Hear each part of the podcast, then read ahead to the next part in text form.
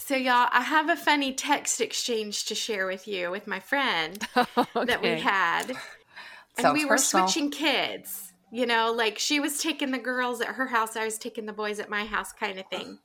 And so she was letting me know that her youngest just realized Ruby was coming over. And so she turns to her sister and says, Yay, we can play orphanage tomorrow with Ruby. Yes. Oh my Why goodness. orphanage? And my friend says, LOL, they've been listening to a lot of books about kids in tough places. What? What the Dickens? what the dickens? And then I told Ruby what her little friend said, and that they've been reading books with orphans and that kind of thing. And she said, Every book is better with orphans. That's awful. that's, that's truly amazing. So I didn't know that other children play this game too. Because my Oh, daughter, yes, only they call it orphans. But she goes over to play with her friends. Yes, yes. Sometimes they play at church, Not like after family church. or pet store. That's our go-tos. Family, pet store. I, I've never heard. I didn't realize this was a thing. So even two hours north of you, they're they're they're, they're playing orphans. We could do an episode about Well- that. Games well-read children play. Welcome to BookFare. We help thoughtful women find wholesome, life affirming books for themselves and their families. Are you tired of picking up the latest new release and finding it full of junk you don't want in your life? You are in the right place. This show shares curated content and we do it together within a fun, book loving community. So pull up a chair at the table and join the feast.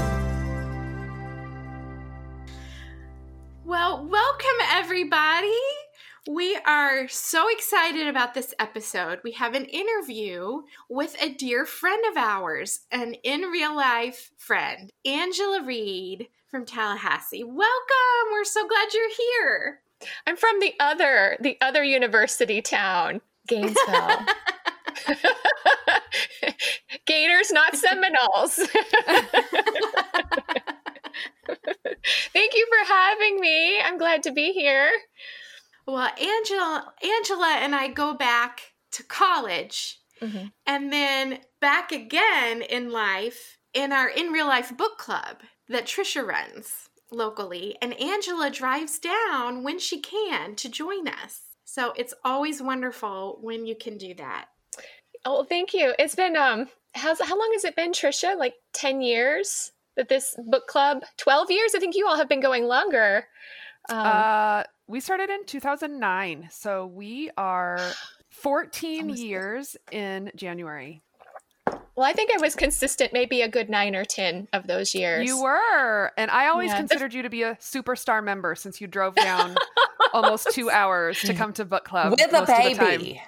yeah, sometimes. I didn't always, I mean, at the beginning, I didn't know you very well, but I was like, well, is that the same baby or a di- it's a different baby? Okay. Because I feel like you were in your having babies years and like, oh, it's a different baby, those which years made they- you really a superhero. Right. Well, they make you very desperate for adult interaction and conversation. So, book club was very much a like a it was like a, a a rock for me of um of mature conversation and just connection. And so I was willing to make that drive, even with a baby in tow. Even got my husband to to come along too, and he'd he'd take the rest of the kids and they'd go hang out with somebody's husband and um, go to the park, and then they'd come and pick me up, and we'd all head back together. So good times. I'm glad for those memories. So cool. I actually have a bio uh, for Angela that I want to read because this is not her first rodeo on podcasts. So she's Angela Reed is a homeschooling mother to five living in the sunny state of Florida, a former classroom teacher degreed in classics and Latin, and persuaded by Charlotte Mason's educational philosophy, she channels her enthusiasms into living Latin lessons, live Latin classes designed for Charlotte Mason homeschoolers. You can find out more about that at can can you tell me your website? Angela? www.athenaeumamidstthereeds.com. probably you can Thank put it in your show notes. Guys, I, I asked her before we started how to say it, and I already forgot. So there we go. um, she has a great Instagram too at Athena underscore amidst the reeds. And also a second one at the CM Latin Project. And that's where she talks about Latin's place in a Charlotte Mason education. So we are so excited. And um, I know people that have taken, uh, that their children have taken your Latin classes online. I've heard them talk about it, like Brandy Vencel on her podcast, and, and they just love it. And I'm not surprised. Aw. So that's awesome. And congratulations on that. Thank you, thank you. It's a it's it, it's my my little nerdy passion, I guess. I've always enjoyed this since high school uh, when I first started taking Latin myself and joined the Latin club, and uh, and never really thought way back then that I would end up as a Latin teacher myself. But um, but but it really is something that I I just enjoy that time period so much, enjoy the language so much, and I love working with students, particularly the middle and high school students, because they're all just so they're just they're so much fun. Their brains are, are beginning to really think analytically, and they're very silly, and um, they're not afraid to to to have fun in class. So so that's my that's my sweet spot for for what I do. So, if you loved it in high school, I'm hearing somebody did a good job of explaining why it was important and why it was going to be useful, or it was just fun. What was what was the reason there? What made you love it as a high schooler? Because I don't think I would have loved Latin as a high Oh schooler. goodness. I'm interested. Wow. Well, I think it was joining the Latin club. Um, I mean, the class itself was interesting and it was very analytical, and you're, you know, like, um, you're you're thinking through the logic, and you get to see all these connections with the words, which I just I've, I'm a very literary person. Always attracted to language things, and um, but my Latin teacher was very enthusiastic, and she um, sponsored a Latin club and um, encouraged everybody. In fact, she she made it very difficult for us not to join because you got all this extra credit if you joined and it helped your grade in the class. So we all just joined and it was a whole world unto itself. I had no idea that that the Latin club would be a thing, but we would go to competitions. There were Olympic competitions, there were artistic competitions, there was dramatic recitation, costumes, uh, there were toga parties, there, there were This is a exams. We would take exams and, and kind of specialize in in areas of our own interest.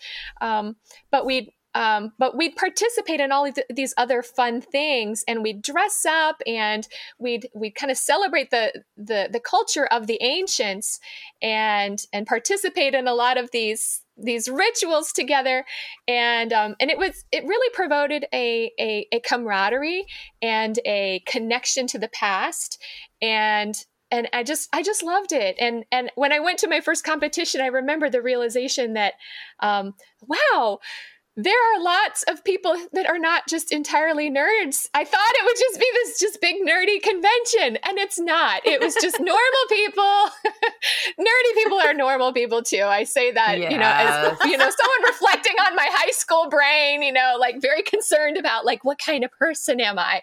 Am I a right. preppy am i a nerdy you know like um but it was it was so much fun and there were students from all all over the state of florida that would come to the the state convention and um and it was just three days in a hotel going to events with your friends man in your booth you know selling your latin t-shirts or your buttons and you know competing in your various things. So it was these th- that was like some some good stuff from high school. I was it was just it was living education.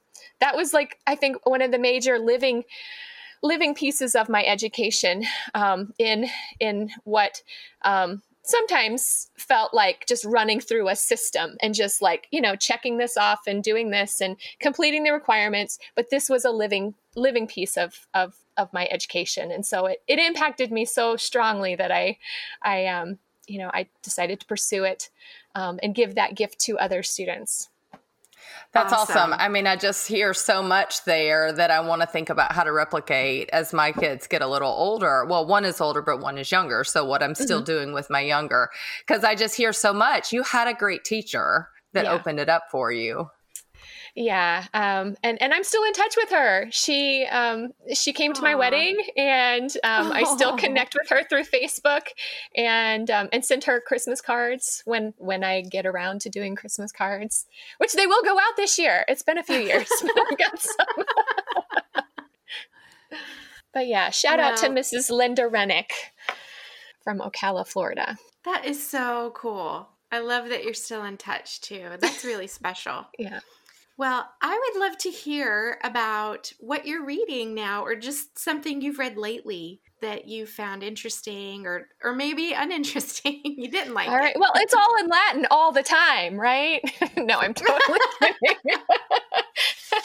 but um but as for something I am reading that is Latin related, I um I recently uh, I'm up for recertification for keeping my teaching license in the state of Florida, and I had to retake my certification exam um, to demonstrate that I still know Latin, I'm still capable of teaching it. And so, in preparation for this exam, I was going through my bookshelves and pulling off certain authors that I needed to kind of freshen up.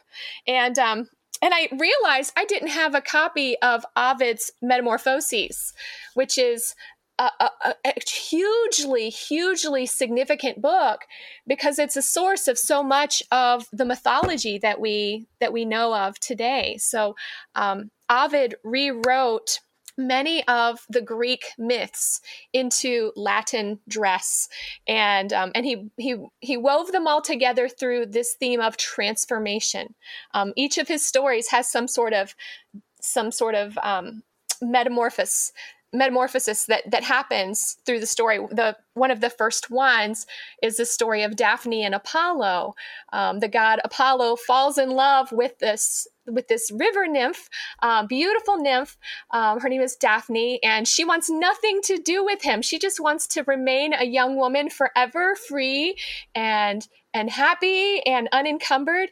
And he sees her, he desires her, and so he just starts running after her. And so this this scene is described with the most beautiful, beautiful language and you just have to read it because you're reading it and you're just so caught up in in the beauty of this chase. And so it's this extended chase and it's described with her hair flowing behind her and and she's like a, a rabbit and he's like a hound and you know it's totally not pc i'll say that. It's not politically correct for these sorts of of love pursuits to be um you know this is this is totally not the the thing anymore. But um but but she is rescued in the end because she calls out to her father Peneus and says you know, I please change me into something, save me. And so he changes her into a tree, into the laurel tree.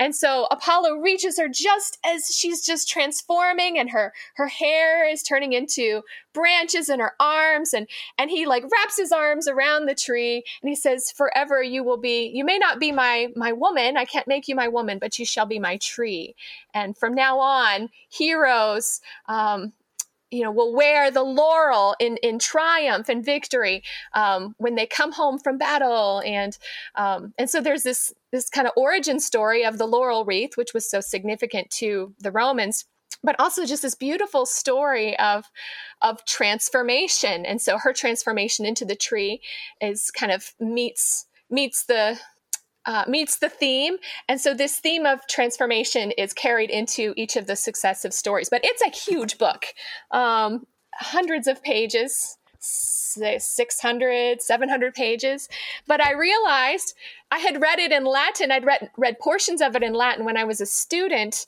um, you know in, in graduate school but i had never actually read the, the thing in English, um, the whole thing. So I've been working on that. It was preparation for the exam, but I'm I'm just riveted by it. It's really really good, and I would I would compare it to reading something like John Milton or Pilgrim's Progress in terms of its uh, its literary style, because it's very much kind of an epic poem um, told through various scenes. Um, but there's even like a, a, a flood because um, it goes from the, beginning of the world. So this this Roman um, chronology of the world. So starting with you know what was in the beginning and and then there was a flood and there's a there's a noah figure and his wife and you know so it's just interesting because this is a 2000 year old story um, just to kind of get inside the mind of of the ancients and and these were the pagan ancients um, in a, a pre-christian world um, so so it's just neat. It's neat to see the the intersection with um, with with other ideas that were soon to explode upon the world stage with Christ and um, and and all of that. So I have forgotten about that book. I have kind of seen it here and there, and I've read mythology with the kids, you know, through the years, and um, Age of Fable and yeah, uh, D'Aulaire's Greek myths, things like that. I always felt bad for Daphne, you know, because you know she's a tree that's sad. But once a god chooses you? Like you were just signed up for drama whether you wanted it or oh, not. man. so it's very true. yeah. It was it was never a good thing to be the object of a god's um affection so that's a great recommendation. That seems like something you could just read slowly over time, too. Yeah. Yeah. And that's that's what I'm doing cuz it's broken up into just these little episodes and so you can just kind of read one at a at a sitting uh, 10 minutes and you've you've had some something very delicious to kind of chew on and kind of take into your day with you. So, what age kids would you recommend? Hmm. Well, thus far, I haven't come across anything that would be um, problematic, but I, I, would say it's probably high school reading in terms of its okay. literary difficulty. Um, and it's probably m- mature in in content not in an explicit way but just in a very um, imagery laden sense so hmm. um, so you know Daphne and Apollo is a is a story about passion and desire, and those are um, those are more adult um, topics for conversation because you know you, you you've got young teenagers who are going to be growing into beginning to experience some of those those feelings for the first time and um, so i think it would be a good segue to conversation um, hmm. So, um, but yeah, I think it's probably high school or, or college level reading. Um, but they, but you mentioned Bulfinch's mythology. This is um, a lot of Ovid is is is written into Bullfinch. It served as a source for a lot of um, a lot of the the stories there. And I think Edith Hamilton edited mm. a version of that, and um, and so there are lots okay. of so so if you want to you know so, so so the young students that are reading bulfinch they're getting small small doses of ovid. Um, i appreciate how how closely they um, they they they just include excerpts in in in Bulfinch, so they are getting little bites, little bites of of Ovid here and there throughout oh, the book. Cool. Okay. Mm-hmm. Love it. Um. So, but that's Latin. I think you asked like, what am I reading? And so that would be the the one Latin exception. But I'm reading in translation, not in not in the the literature. But um, that's what I'm reading now. but I usually have I usually have um eight to ten books that I'm working through at a at a time, and I I I go to whichever one I, I have the appetite for. Um, sometimes I want something light. Something. Sometimes I want something heavy um, that I can really chew on. Something. Sometimes I want something that's going to make me feel, um, you know, the the yearnings of home. You know, something that speaks to that. And I think that's been a theme that's that's resonated with me a lot, especially during COVID, and um, and in the time since. Um, just thinking about home and so being attracted to stories about about home and belonging and community. I have a stack i can share but i want to i want to answer the questions. Well i love how sometimes you can look back and realize oh for for the past x amount of time i've really been leaning towards books in this genre or books with this theme or books that talk about this question mm-hmm. and you can see a pattern and you can learn a lot from that sometimes i love that mm-hmm. yeah like why am i gravitating towards this thing right now it's a good question to ask yourself if you just am i just on a kick or am i trying to answer something within myself or is this feeding mm-hmm. something yeah I'll go ahead and grab two that that kind of fit in in there. Um, have you all read 84? Uh, is it Charing Cross Road? No. Yeah, I have. Um, yeah, I. It, it's a short read, and I found it at the book sale. We have this amazing book sale twice a year here in Gainesville, where I live. Um, Friends of the Library book sale. Uh, because we have the university and all the various campuses, and we have a large, um, a large community of of academics. Uh, a lot of people donate to the Friends of the Library, and so we have this huge warehouse sale of books. And um, and I go, I go every year, twice a year. But this is a beautiful hard copy that I picked up, um, and it's the story of a woman who was wanting a particular book, and so she wrote to she was in the United States. She wrote to a bookstore in London trying to track down this book.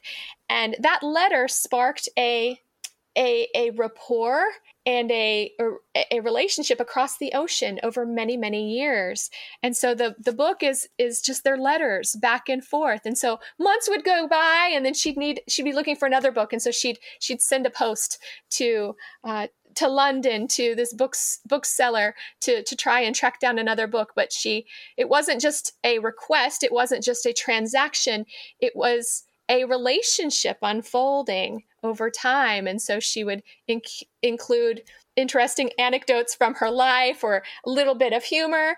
And so they just kind of developed this this this friendly kind of like a pen pal you know you have a pen pal and she had a life he had a life and and they just had this friendship that was struck up over the years. But um but the sense of just connection and community and and how that is slowly worked out over time. And and you know the kind of I, I think i'm attracted I think I'm just attracted to old things. So this idea of of mailing through the mail, right? Snail mail. um, you know, I, I, just have this. I think, but look at the theme of my life. You know, I, I love I love old books. I love old, you know, old rituals. I love old Romans. Um, so all of these things seem to be connected. yeah. Antiquity. But yeah, it's kind of this the, the way things used to be, you know, where people would would not just shoot off a quick email and just like make some request, you know, keep it short, keep it sweet, but an actual letter sent it took time to go across the ocean right this is this is not you know yesterday this was i don't remember when it was set i want to say yeah the 1940s um, post world war ii um, or middle of world war ii i think there was um, you know over that time period so yeah that was one that that kind of i was attracted to and i saw that theme you know my my soul was drawn to this um this this connection you know that these people had and longing for connection um, yeah. Post office communications are nearly right beside the Romans at this point. yes, although in my Latin classes, I I I require my students to mail me their exams. So I and I've seen it. I, I've seen that it's a it's a valuable thing for them to learn how to do to um, to know their address to write mine to fill out an envelope get a stamp return address send the actual exam um, and then they get they get something back from me. So i return it to them with my notes and um, and usually some little like i tuck in little gifts you know that can fit in an envelope. And um, but the whole process the whole process of participating in the mail waiting um, i've had parents tell me that their their their child is waiting you know checking the mail every day waiting to get that letter back. Um, so there's something to be said for for doing things in a in a thoughtful way that isn't just a transaction. Um, it's it's it's more beautiful than that. It's more meaningful than that. Um, so I like the old so ways. I really enjoyed that book. Um, one thing about it is I don't know if you've heard that, but when I had heard about it, um, and maybe there's debate about this, I don't know, but I had heard that there was even like some romance in it. Like I think some people when they talk about it, they talk about this relationship kind of maybe budding into romance. And so I was kind of expecting that when I read it. And to me, that wasn't there. Like I it just seemed like a friendship, which is beautiful, but because I had been told it was a romance, I think I was a little bit disappointed. So I just wanted to throw that out there. Like, if you've heard that, I think sometimes even I got the impression that um, like publishers or promoters kind of use that angle to try to get people to pick it up. And that was an unfair expectation. Um, but the other thing about it is it's short. And sometimes I love to just know this book is 110 pages. Like I can pick this up, I can read it. I could read it in an afternoon or very easily three or four nights before bed. And it's just nice to know sometimes that it's just a little bite size thing that can be enjoyed quickly. You know, you're not delving into 400 pages. Yes. I, I was attracted to it for uh, what that was one of the reasons. I didn't know anything about the book other than I thought the cover was really interesting and it had the red London um, what do you call the you know, what is that place where they make phone calls? I don't know. Phone booth. Phone booth? Phone booth. I was thinking of the TARDIS, you know, from like Doctor Who. Right. And I'm like, that's not the word. Right. right. Well, like phone booths, you know, Romans, stamps, you know. It's all the over. things. but I'm looking for the word, right? Um, but but yeah, I was I was delighted because I had no expectations. Yeah. and maybe because I'm drawn to that sort of thing. Um, but because it's short, I was very attracted to it because I found that during the the pandemic era of our lives, um, I could not concentrate. I had a f- severe deficit of focus, and I I began listening to audiobooks during that time. I had not really been much of an audiobook listener, um, but then I began to wean myself back onto reading and kind of working my focus through reading small books. And so this was one book that I read during during that time. And um, and actually, I I, had have the a, same issue.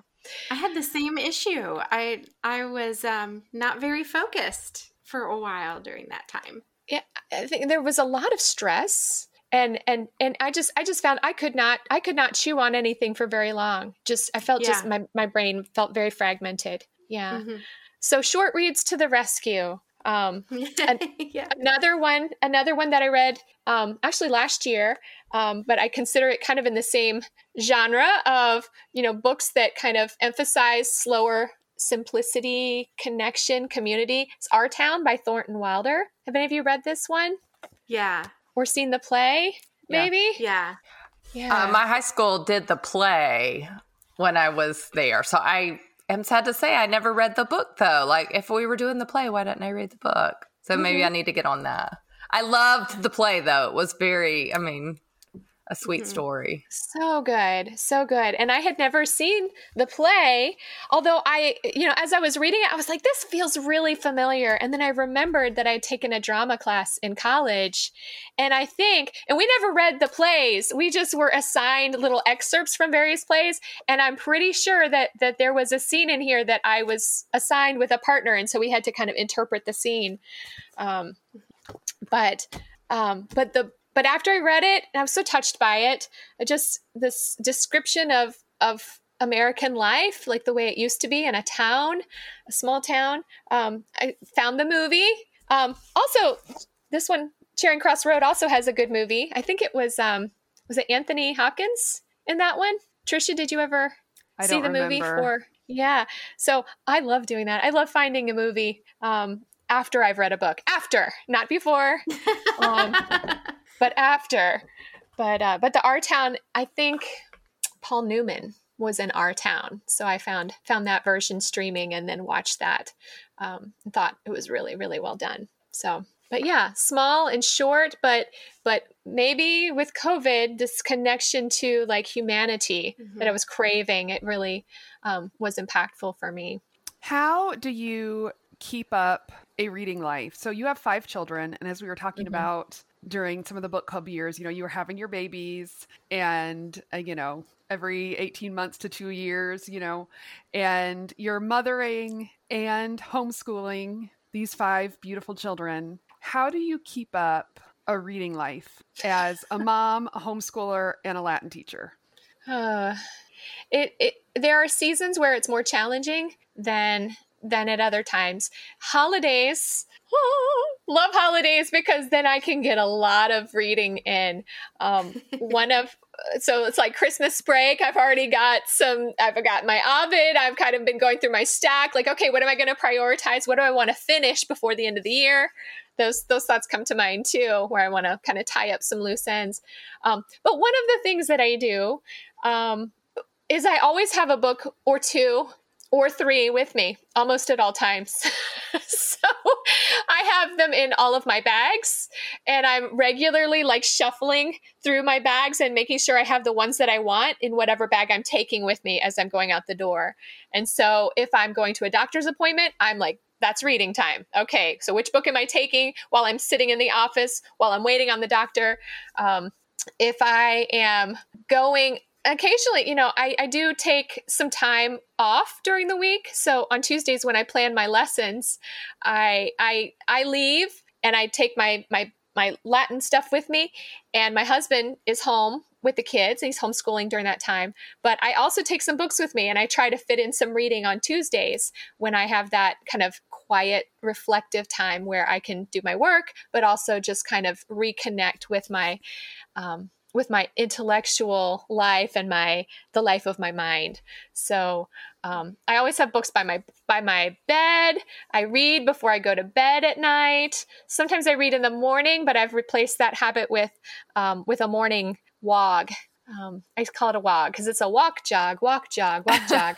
um, I've, I've found that that's been helpful for just my overall well-being and my health and and gives me a little more energy to start my day that way um, rather than reading unfortunately.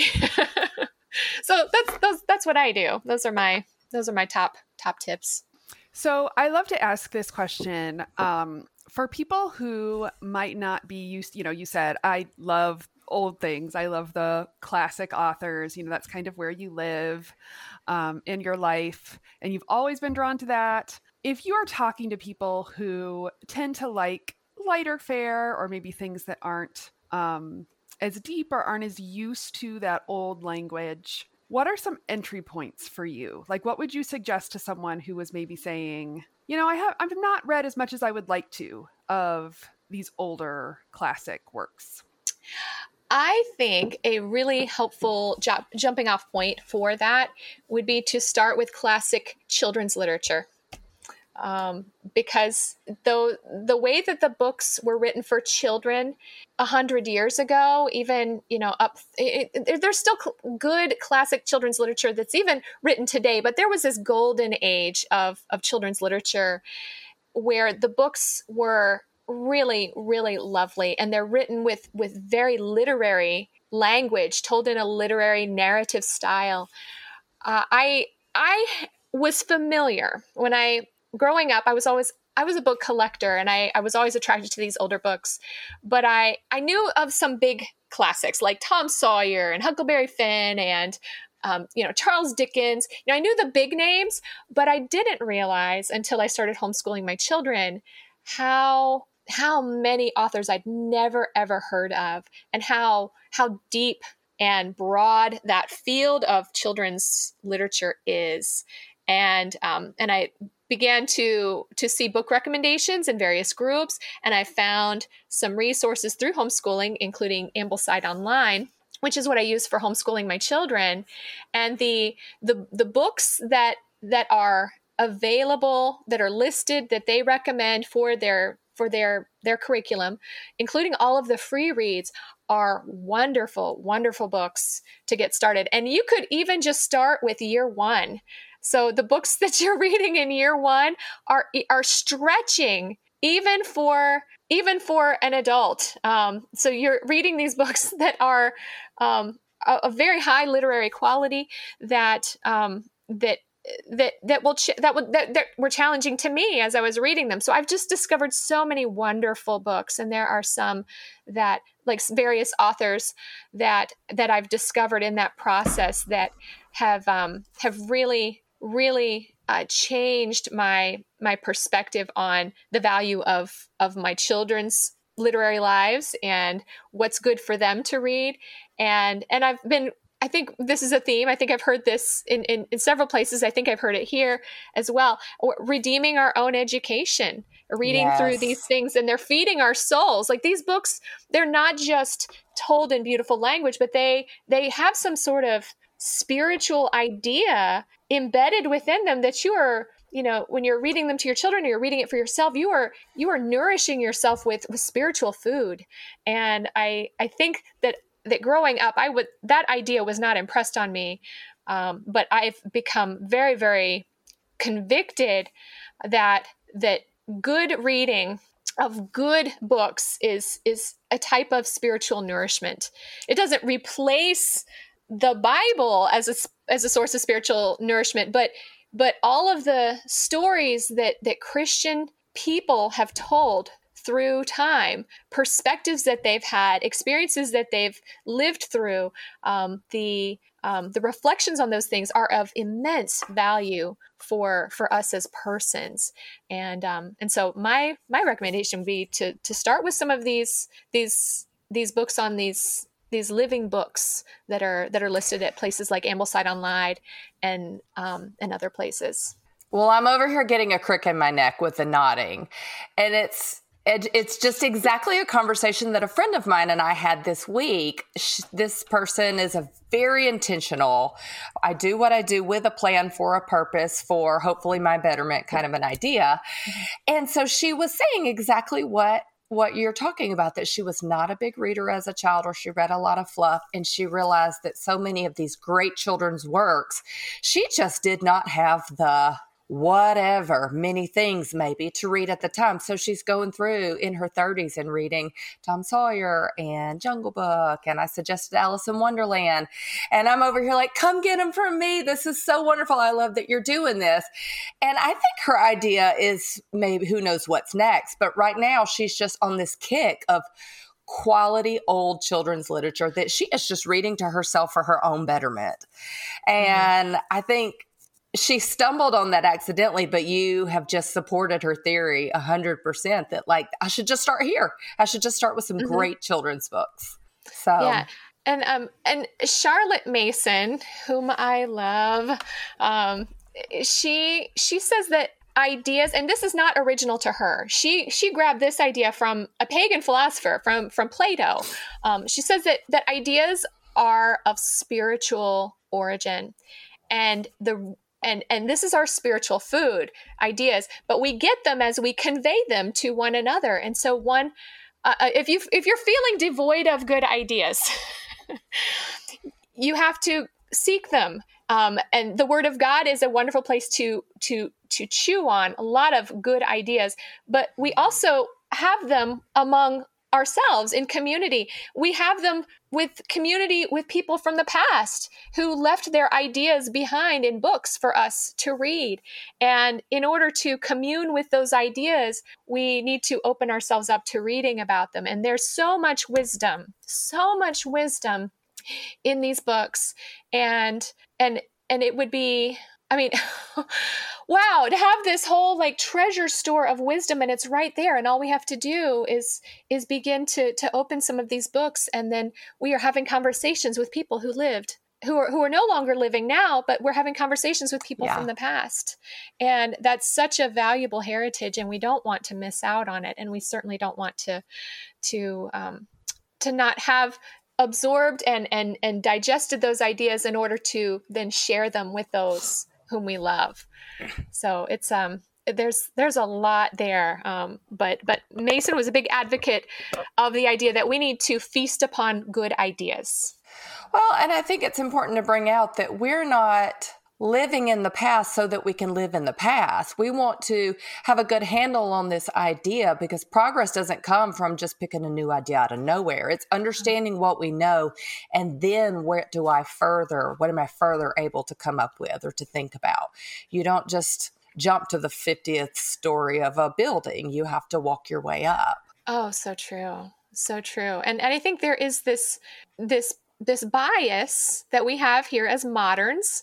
Um, I know I inherited this bias going through the school system um, myself, is that we tend to think that we are the latest greatest thing and that we our knowledge is superior to all the knowledge that came before and it's it's such a false it's such a false that's so false because if you read the past if you read history you understand that there there were people who thought that.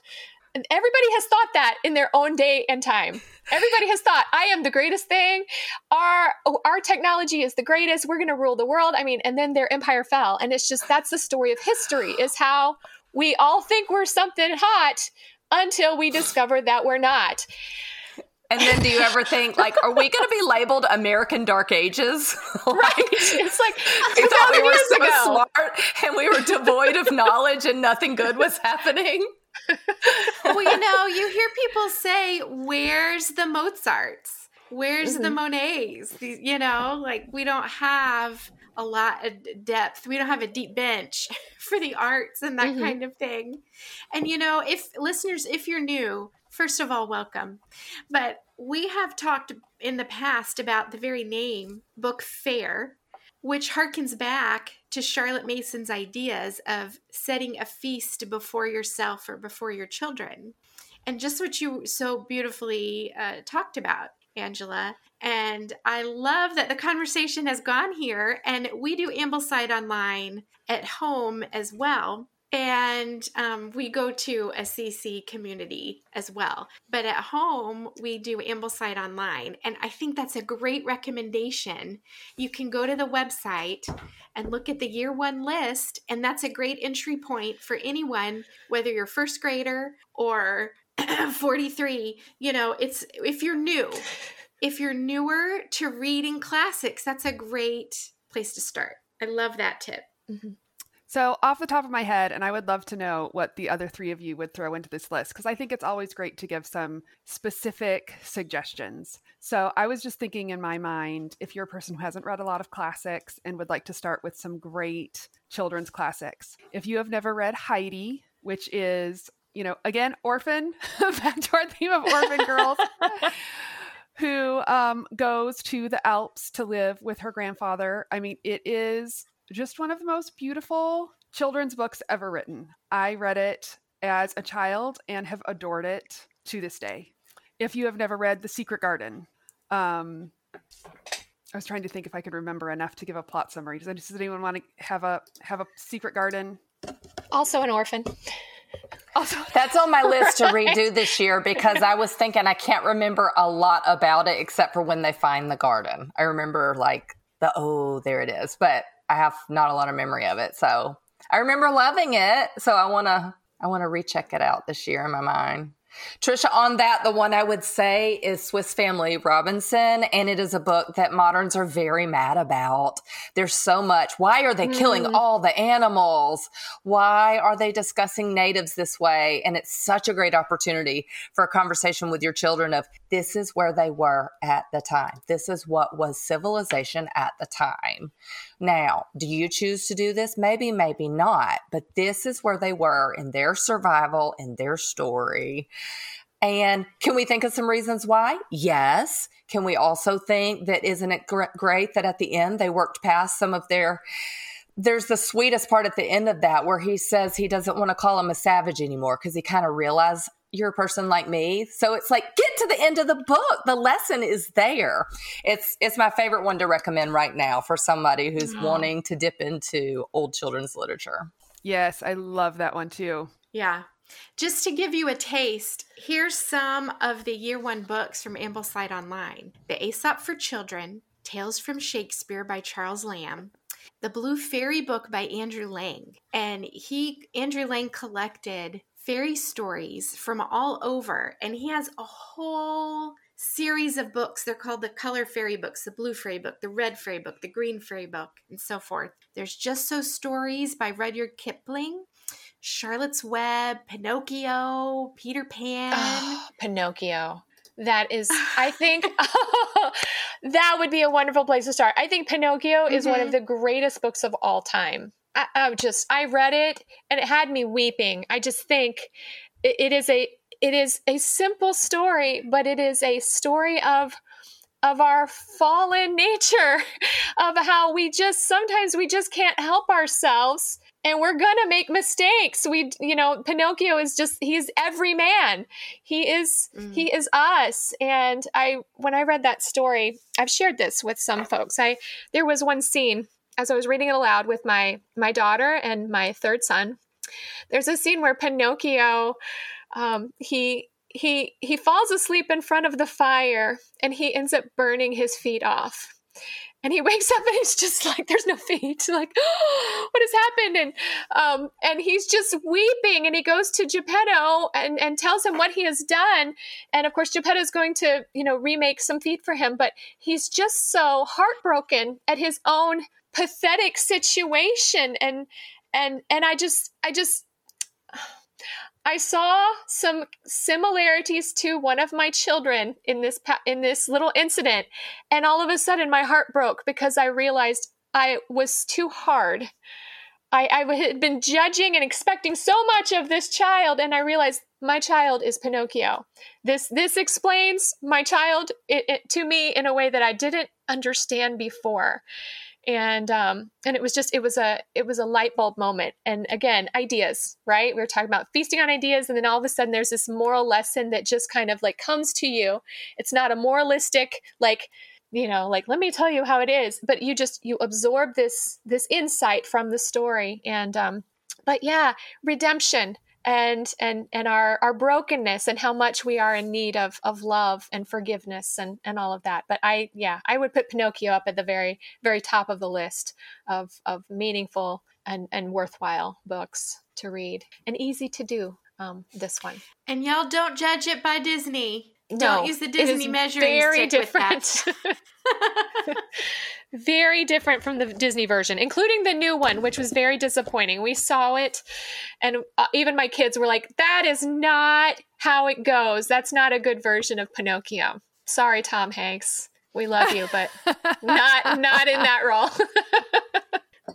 to give um, one more plug for Angela, um, Anne Bogel in her book I'd Rather Be Reading, she has an essay in there called Book Twins and I think I've re- referenced it before, but she talks about how everyone should find in their life someone whose reading taste is very similar to your own because it helps you weed out what you should and shouldn't read. So it like doubles your reading time. Like you they're reading something then you can find out if you should read it or not.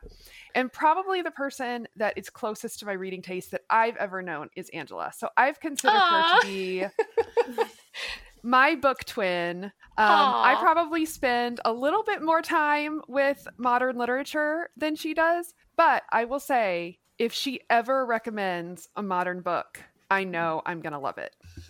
I feel you. like I wondered that about y'all earlier in the when she pulled up her first recommendation and you'd read it. I kind of thought, I wonder how similar their reading tastes are. That's yeah, funny. I love that of overlap. Yeah. Mm-hmm. Well, this has been so lovely. We could go on all day talking about this. And thank you so much for your time and coming on. And you guys check out her Instagram or her website. And maybe you've never thought about your kids learning Latin and you want to find out more, you know, she would be happy to, I'm sure, talk to you about it sometime. So, listeners, on in the Facebook group, let us know what you thought about this. What do you think about feasting on ideas? Do you have some other good tips about entry places for reading classics or other great classic children's literature? Are you drawn to certain themes sometimes in your reading? And do you love old things? Let us know in the comments. And until next time, I'm Trisha. I'm Amanda. I'm Elizabeth. And happy reading. Thanks for listening. If you enjoyed this, subscribe to BookFare Podcast. Join our private Facebook group. Follow us on Facebook and Instagram, or email us at chat at bookfarepodcast.com. And you can help us continue to grow. Share an episode with a friend, mention us on social media, and leave a review in your podcast app. We'll see you next Tuesday.